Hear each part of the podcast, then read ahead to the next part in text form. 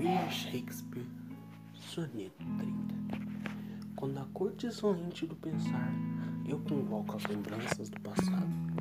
Suspiro pelo que ontem fui buscar, chorando o tempo já desperdiçado. Afogo o olhar em lágrimas tão raras, por amigos que a morte anoiteceu. Plantei dor que o amor já superara, deplorando o que desapareceu.